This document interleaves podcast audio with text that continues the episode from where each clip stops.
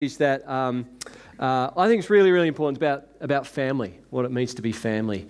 Uh, there's nothing that tests the dynamic of a family quite like a board game. Uh, the other thing would be a long car drive, but I'm going to talk about board games. Who's a board game family? Did anyone grow up board game family? Okay. Well, I was preparing a sermon about family and I was thinking about an illustration. And and I was, uh, this week I was laid up actually in bed for a couple of days, sermon writing, lying down in bed. And the family were, the rest of my family were in our lounge area in the dining, around the dining room table, playing a very serious game of the Settlers of Catan. And the game was at a crucial point, and I was, I was at a crucial point where I was looking for a sermon illustration about the challenge of family. and, and the grace of God just bestowed upon me a moment right there because uh, there was a, an eruption of an argument from the dining room table. What had happened was the dice had been rolled, two dice, and then the dice had been picked up quickly, and someone had seen a 12 and someone else had seen a 6. Now, the difference in this moment of the game between a 12 and a 6 was potentially life changing. Uh, it was the difference between someone winning and losing. And then there was this great debate where someone was saying it was definitely a six. No, it was definitely a 12. Well, I'm taking the resource for, for a six. And there was, there was emotion and there was tears and there was threats and there was, you know, you know jumping up and down. And I just had to say, Mel, you've just got to calm down. Um, uh, but anyway, I didn't even know how they resolved that one. Somehow it wasn't actually Mel doing it with the emotion. She calmed it all down. But it was one of those moments where, you know, you kind of think that the, the Middle East, um, those that come and try to negotiate peace in the Middle East, you know, the peace uh, negotiator, they, they probably would have struggled to find negotiation in that moment. And it just reminded me that uh, family is challenging. Family is not always easy. I, I, mentioned going on a long car trip. There's another thing that can test the dynamics of a family. It, it, family can be frustrating.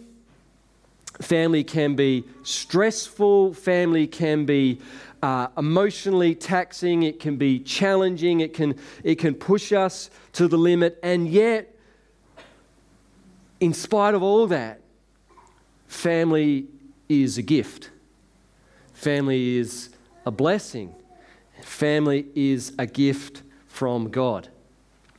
So this morning I want to talk about family, but I'm not talking about the nuclear family that you either grew up in or that you now are part of. I want to talk about us as family. The scripture reveals something very powerful when it talks about the church. It says that we are family. We are not just a random group of people who happen to choose to come in and, and, attend a service at the same time. That is not the Bible's understanding of what's happening here. The scriptural understanding of what's happening here is that we are family, that we are brothers and sisters. So I want to talk about that uh, this morning. I think it's an incredibly important message because for the last four or five months, we've been a family that's been scattered. We haven't been meeting together. And even now, as we meet together, half of our morning congregation are not meeting together. They're coming at a different time. So there's people who, who even now you're not getting to see. And the other thing is that I know that habits form over a period of about what is it, 40 days or something to form a new habit. So we've had a lot of time to form a new habit of not going to church. And church is freely available now via your iPad or phone or play on the car on the way or, or listen to while you're doing the dishes at home. You can do church without doing church here. It's, it's more accessible now than ever before. That's a blessing, but that's also a challenge. For all those reasons, I think we need to look at what Scripture says about family. Let's open up to Mark chapter 3. I'm going to start at verse 20, which is sort of the start of this little bit about Jesus and his family. There's a couple of verses, then there's another little story, and then it comes back to it. So I'm just going to do verse 20 to 22, and then I'll go down a bit. Mark chapter 3. Then Jesus entered a house, and again a crowd gathered, so that he and his disciples were not even able to eat. When his family heard about this, they went to take charge of him, for they said, He's out of his mind. And the teachers of the law who came down from Jerusalem said, He's possessed by Beelzebul, by the prince of demons, he's driving out demons. And then we'll go down to verse, uh, verse 30. Oh, verse 31. Then Jesus' mother and brothers arrived. Standing outside, they sent someone in to call him. A crowd was sitting around him, and they told him, Your mother and your brothers are outside looking for you. Who are my mother and my brothers? He asked. Then he looked at those seated in a circle around him and said, Here are my mother and my brothers. Whoever does God's will is my brother and sister and mother. So, we're currently doing a series called Kingdom Questions. And the background of it is we're going through the Gospel of Mark with a desire to understand afresh who is Jesus. And then by understanding who is Jesus, what does that mean for who we are? And then finally, uh, based on those two things, how then should we live? Okay, who is Jesus? What does that mean for who we are? And how then should we live? Message one was around Jesus uh, teaching with authority and then casting out a demon and showing that he had a, an authority over the, the demonic, over evil. In the second message, we saw that Jesus uh, had authority over sickness. He healed a man, and not only that, he said to the man who had been healed, Your sins are forgiven.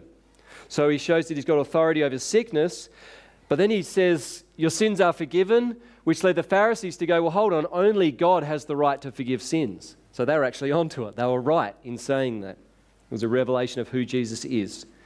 Then, in the interim between that passage and this passage today, a couple of things has happened. Firstly, um, crowds have started following him. So huge crowds are following him. So much so, and, the, and they're wanting to press in against him to be healed, that he has to get in a boat to be, um, to be able to teach. Um, also, his uh, disciples are not fasting on the Sabbath as the Pharisees do, and that leads the Pharisees to go like, "What's going on here?" And he actually says, "Well, I'm Lord. The Son of Man is Lord of the Sabbath." Again, this is a picture of who he is. And so, because of these huge crowds, and and the word's getting out that Jesus is teaching and healing, and crowds are gathering around him. His family hears about this, about this, and they just go, What is going on here? Like, this is our, this is, you know, as they understand it, our son Jesus. It's a bit strange because you would have thought they would have some sense of who he was, particularly his mum, given the events of his birth. But his family go, he's out of his mind. The Pharisees, they go, well, he's, maybe he's possessed, and by sort of demonic power, he's casting out demons. And so they both kind of are trying to denounce him or get around him, and his parents come to visit him. They want to take him home. Jesus, come home and go back to normal life. So they come to the house. They've probably traveled from uh, Nazareth to Capernaum. They come to the house, it's, it's crowded, so they send someone in, and someone in, goes in and says, you know, hey, your, your, your family's outside. And uh, Jesus asks this, this question. It's a very simple question. He says, Who are my mother and my brothers? Who are my mother and my brothers?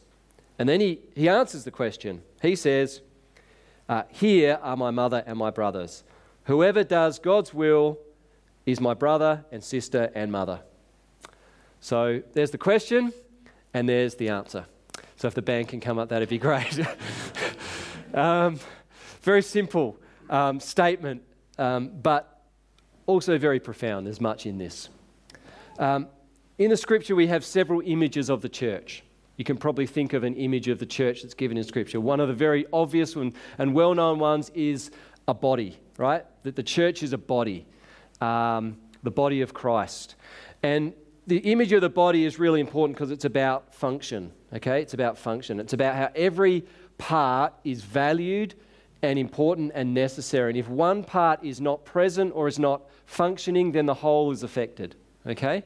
So I mentioned my back this week. I had one tiny part of my back, one disc that's bulging, and it affects every part of my body. In the same way, this idea of the body, everyone has a part to play, and and it's about function. Another image is movement. The church is a movement. The church is a people who are called and commissioned and sent with a, a purpose and a mission into the world. Okay, so there's body and there's a movement. But the third picture of the church is a family. Um, this idea that we are brothers and sisters, that we are children. and, and so, this idea of family, even from the start, in terms of human sense, family is God's idea. God creates the first humans, male and female, and He creates them in such a way that they are going to create families, that that's actually a unit that God creates. It's His idea. We see from the start that families are flawed, right? The very first family is Adam and Eve. Um, their relationship's not going so well. They just do a minor thing, causing the fall of uh, uh, humankind. And then that leads, and then they have children, Cain and Abel. Their relationship, not really a good one. Okay, Cain kills Abel. You go through Genesis, family after family, I mentioned, most of them are dysfunctional to the extreme. However, it's still true that God creates family from the start, that He values family, and that He intends to redeem family. So, I want to talk this morning about three things that Scripture reveals about family, okay? What it means to be part of family. And the first is this that we are children of a loving Heavenly Father. Okay? We are children of a loving Heavenly Father.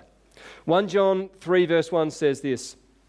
I'm not sure if these are coming up. They are. Awesome. It says this See what great love the Father has lavished on us, that we should be called children of God.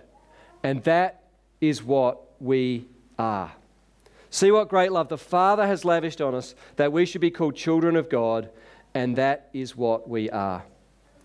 You know, we, there's a passage where the disciples go to Jesus and they say to him, uh, Teach us to pray. Right? Do you know that passage? They teach us to pray.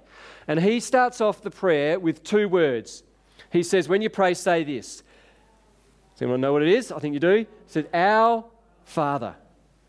Now, here's the deal in, in our experience, if you go to church regularly and, and you're used to prayer, saying our Father or Heavenly Father or Dear Father has become so normalized to us, it's sort of part of our lingo, that we don't actually realize how profound that is.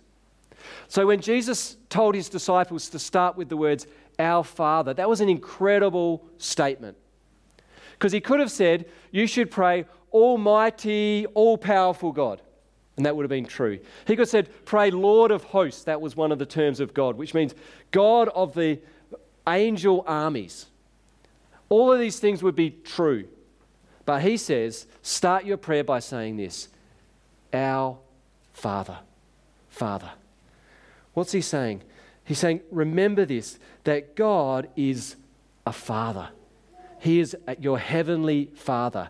And so that speaks not of God's power and his majesty and his might and his holiness, saying our Father speaks of intimacy, speaks of love, speaks of relationship, speaks of personal. And it's become normal for us. It's a wonderful thing that as Christians we actually have this idea that we can have close relationship with Almighty God. Right? But that is an incredible, incredible thing. And so Jesus says, No, start your prayer saying this Our Father, that you're God, that God is relational, that God loves you, that He is intimate with you, that He cares for you, that He is, he is like the best. He's not like a human father, He's better than any human father. If you've had a bad human father, a bad experience of a human father, it's not that God is like that father, but God is a perfect example of a perfect, loving, heavenly father. Jesus said this Which of you, if your son asks for bread, will give him a stone? Or if he asks for a fish, we'll give him a snake? If you then, though you're evil, know how to give good gifts to your children, how much more will your Father in heaven give good gifts to those who ask him? It's interesting. Uh, when I first came to the church and I started to meet people, I, I caught up with a couple, and they said that when they came to what was Aldgate Baptist many, many years ago, they said they'd come out of a very uh, legalistic and fairly cold church background. And they came into Aldgate at a time when they were doing a sermon series on the fatherhood of God. And they said they sat in the pew, or the chair, and uh, they heard this the, the pastor preaching this message that God is your father, that God is a loving father. And they sat there and they said, We were absolutely blown away by this. God is our father, God is a loving father. This was just mind boggling to them. And I think that even if you've heard that many times, and even if that's not exciting or new or transformational or, or something fresh for you, it should still blow us away that the Almighty God who created the heavens and the earth and holds it all, all the stars and the planets and everything in place, is a loving Father.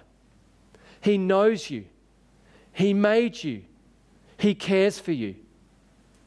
And wherever you are this morning in your walk with God, wherever you are in your faith, wherever you're understanding, wherever your journey, maybe at the moment you're struggling in faith. Maybe faith has become for you something you believe not something you really experience in your heart. Maybe it's become for you something you do through serving or attending or something like that rather than a, a living, vibrant faith. Maybe for you, you, you feel distant from God either because of something you've done or something that's happened or, or whatever it is. Wherever you're at, let me remind you that God is your Father. He is a loving Heavenly Father, and He knows you intimately. He cares for you, He is with you, He is guiding you, He is teaching you. He wants to see you be the fullness of who He's made you to be because He is your loving Heavenly Father. See what great love the Father has lavished on us that we should be called children of God. And that is what we are. Amen? Second point is this we are, because we are uh, uh, brothers and sisters with Jesus, we are heirs of God and co heirs with Christ. There's an amazing passage from Romans 8. This is, oh, this is a doozy. Verse 14 For those who are led by the Spirit of God are children of God. The Spirit you receive doesn't make you slaves so that you live in fear Rather, the Spirit you receive brought about your adoption to sonship. And by him we cry, Abba, Father. The Spirit Himself testifies with our spirit that we are God's children. Now, if we are children, then we are heirs, heirs of God and co heirs with Christ, if indeed we share in His sufferings, in order that we might share in His glory. Now, most of us uh, who are a bit older have probably prepared a will, okay? Uh, you know, have you gone about the process of preparing a will? If you haven't, you probably should. So the will is like dealing with the reality that one day we're going to die, okay? That's a reality of life. Death and taxes can't be avoided, taxes seemingly can be. Um, by some, if you're a millionaire. Um, just read that in the news this week. But death doesn't get avoided by anyone. So we write a will to say where our where our inheritance will go. Now, if I die tomorrow and my wife with me, perish that thought, where do you think our inheritance is going to go? To who, who will be the beneficiaries? Our children. And I suspect that's probably the case for you. You may have carved out a little bit for your pastor, but uh,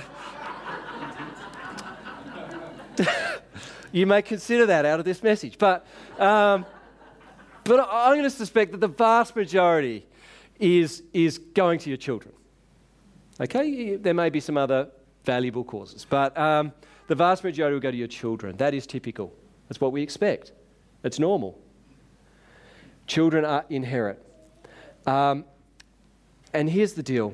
Part of this incredible thing about being children of God is this is that all the riches of God, all of his promises, all of the future glory, all of all of the, the majesty, all of the eternal uh, future and promises of God uh, in the final victory over evil and the new heaven and the new earth and all that's spoken about in Scripture. And I could preach a whole sermon on this, but I've got about two minutes. Is the truth is this that we will share in that because we are children of God, which makes us heirs of God the Father and co heirs with Jesus the Son. In fact, the, the, incredible thing is all that Jesus will inherit, all that he will, he will come into as the Son of God and Son of the Father, all of that glory, all of that, that we also will share in that. And this is so good that I can't really quite explain it to you, but it's so wonderful. The future glory of God, the, the, the inheritance, the promises of God, we will inherit that and share in that with Jesus. Wonderful. Third thing is this through Christ, we are brothers and sisters with our fellow believers. Through Christ, we are brothers and sisters with our fellow believers. It means that we are family. I've got all my brothers and my sisters with me. It's a song, I think. Um, and, and means the person next to you is your brother or your sister, not just a person. Doesn't even matter how much you know them or even if you know them. If they are a fellow believer, they're your brother or your sister. Something very profound I've experienced going overseas. I remember, you know, I've speak about my experiences going to Indonesia and going to Hohidai, and, and we, we, we worship there in the mornings. Every morning there's a morning devotion, and you stand around in a circle, and someone plays guitar, and you sing songs, and the overhead projector's up, so you sing them partly in, mostly in Indonesian, partly in English. And you're standing there side by side with these people who you've just met from a totally different culture, who speak a language different than you do, and you worship God with them, and you realize that they are your brothers and sisters. They're family. They're not random, they're not different, they're, they're brothers and sisters in Christ. It's a wonderful thing. But even more so, those of us who choose to say, This is our church home, this is our church family. How much richer and more real is that of us? That we have chosen to come together in relationship over the journey as brothers and sisters in Christ in this place. I read some quotes about family, not about church family, just people speaking about their family, and they said this To us, family means putting your arms around each other and being there. Someone else said, being a family means you're part of something very wonderful. It means you will love and be loved for the rest of your life. Someone else said, Family is not an important thing, it's everything. Another person said this a happy family is but an earlier heaven. And finally, someone said this families are like fudge, mostly sweet with a few nuts. a happy a family, um, family means belonging. And this is true for, should be true for a, a nuclear family, but also for a church family. Belonging. Belonging means there's no pretense, there's no faking, there's no pretending. When you're with your family, you know, you just can be yourself. With others, you might have to dress up and you might have to whatever, but when you're with your family, you just, you just realize that you can be yourself and you accept those who are in your family because that you know they're not perfect because you know you're not perfect and together you just hang out in your imperfection in your tracky pants and ug boots and say this is us. We're a family. That's what we need to be a family belonging acceptance. Secondly family is about care. It's about helping each other out when you need help. It's about being there for each other in hard times it's about care. I know that it's family who you turn to when you're, when you're in trouble, when you're struggling, when you're down. It's family. Care. We need to be a caring family. Secondly, thirdly, it's about trust. Family is about sticking together and being able to depend on each other. Depend on each other. It's about people who go out of their way and actually stick through the good times and the bad because they say, Well, this is my family. This is my family. And so we stick together. And that level of just knowing that they're going to be there does something, it changes something. Others may come and go, but family are there.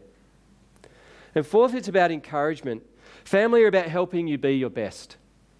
Okay, family, uh, particularly the way parents raise children, uh, it, it, there's discipline, there's encouragement, there's teaching. It's, yeah, be yourself, but it's also about grow and become who you're meant to be. We see this in so many ways in our church family, though our church family is imperfect.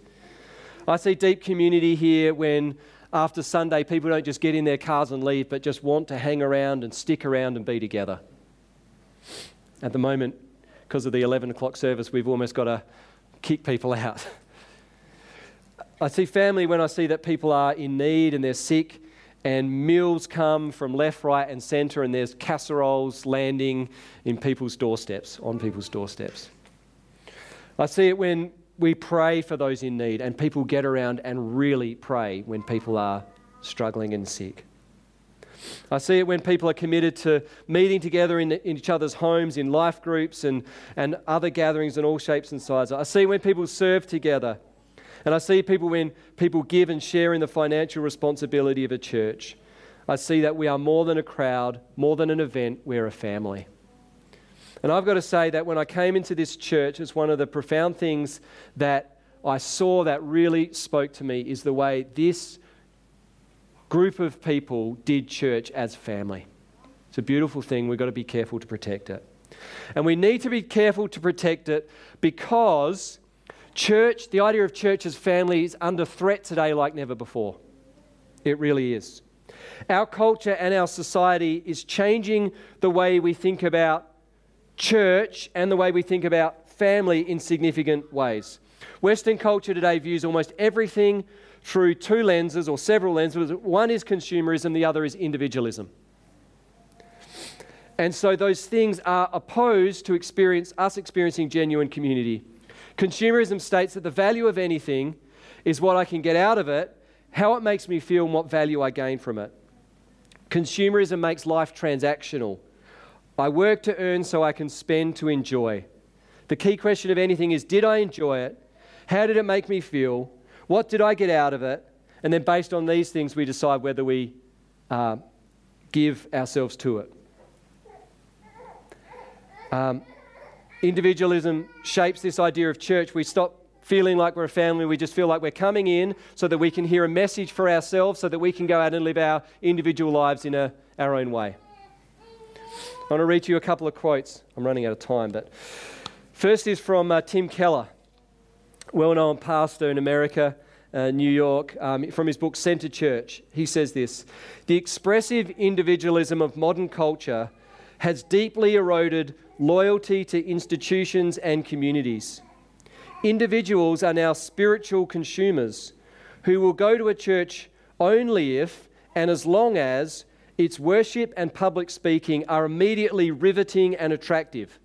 Therefore, ministers who can create powerful religious experiences and draw large numbers of people on the power of their personal appeal are rewarded with large, growing churches. It's interesting. Is that what's happening here? I hope not. I hope not. Secondly, uh, Quote from Nigel Scotland on a, a, book called Shopping for a Church Consumerism and the Churches. He says this Christians do not generally endorse prosperity theology, they have nevertheless taken on board much of its consumer worldview.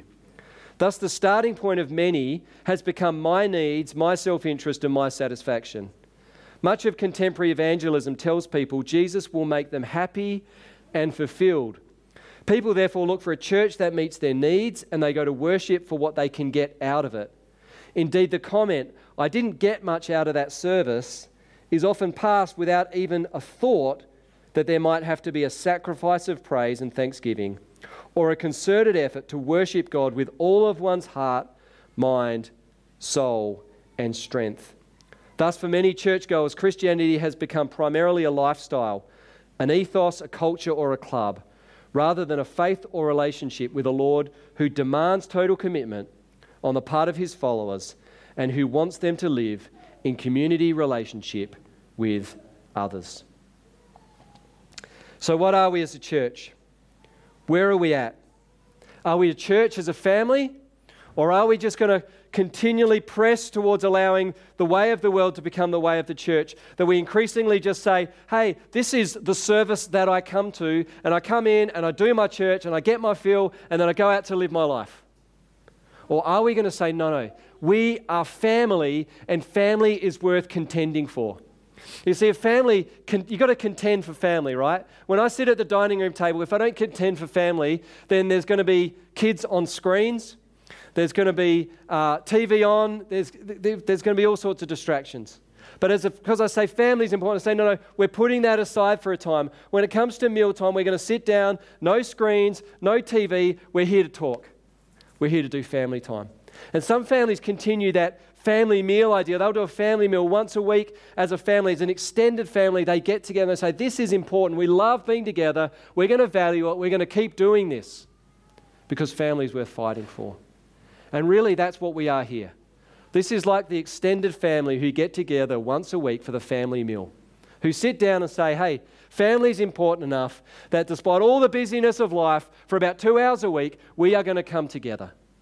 And then we're going to do that in smaller settings, maybe once a fortnight. And then in between that, we're actually going to care for each other and love each other because even two hours and once a fortnight is not enough to be real family. And when people are in need, we're going to love people and we're going to care for people. And when people have a practical need, we're going to provide a meal and we're going to send a text message and we're going to give them a call and we're going to just love one another as family. Because to be honest, that's what I want. But what do you want? Is that what you want? We've got to want this together. And if we want it together, and if we contend for it, for it together, we will actually then reap the blessing of being able to look around and say, Who are these people around me? Who are they? They are my brothers and my sisters. Because I am a child of a loving Heavenly Father. And I am a heir of God and co heir with Christ. And because these people are my family. Amen.